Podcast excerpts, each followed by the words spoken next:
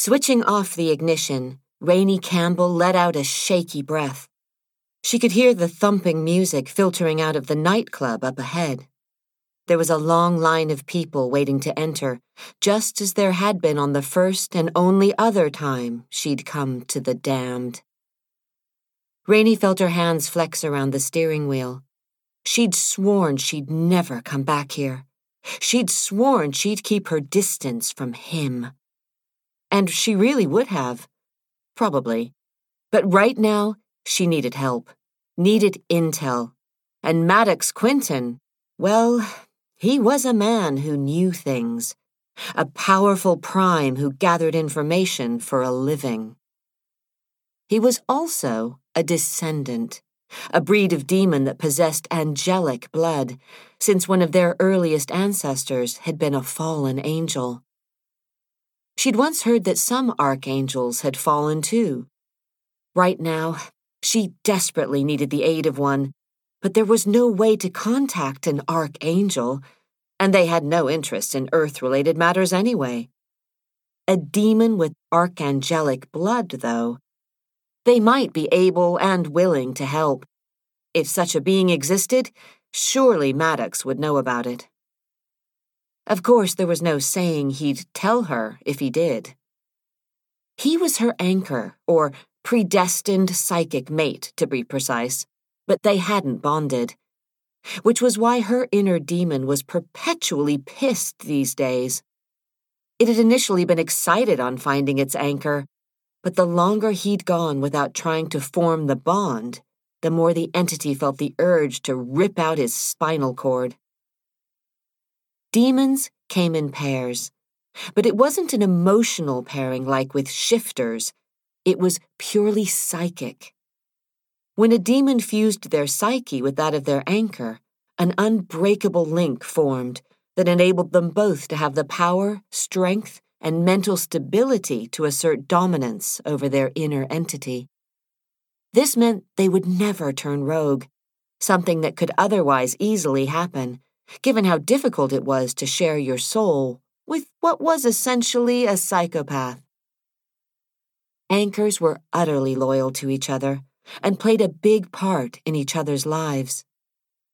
Growing up, Raini had longed to find her own, to have someone who'd support and shield her, who she could trust wholeheartedly. And now she'd found him. Only he wasn't what she'd expected. Maddox Quinton was cold, unremorseful, calculated, not to be trusted, possessed few ethics. Now, to be fair, some would say the latter two qualities could also be applied to not only her father, but the majority of her lair. Imps specialized in everything from lying and thievery to embezzlement and identity theft. But Maddox was far more ruthless than they could ever be. He brokered the kind of deals that others wouldn't touch. The kind that had people kidnapped, for Christ's sake. More, he was a man who knew how to ferret out secrets. That wasn't good, because Raini needed hers to stay hidden. Which was largely why she'd been set on keeping her distance from him. If he'd wanted to form the bond, it would have been different, because she could have trusted that he'd never betray her confidence. But he had no interest in claiming her as his anchor. Still, he hadn't turned his back on her. He telepathically reached out to her on a daily basis, even though she never replied. And she suspected he had some of his lair members subtly check on her occasionally but that didn't mean he'd help her now. Who would, in his position? She'd ignored him for months. She'd been intent on cutting him out of her life, and now she was appearing at his club to ask something of him. It made her seem like a total bitch, but she wouldn't so unfairly do this if it wasn't an emergency. Her girls, women she'd grown up with, built up a business with, and who'd always been there for her, were more like her honorary sisters, and she loved them with everything in her. Now one of them was dying.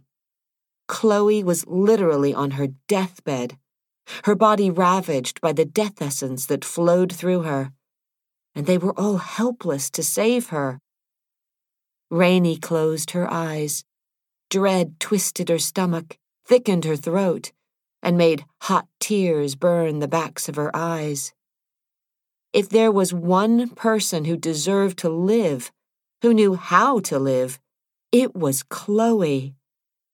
But only pure life could destroy death essence, and so they needed an archangel. A demon with archangelic blood would be the next best thing.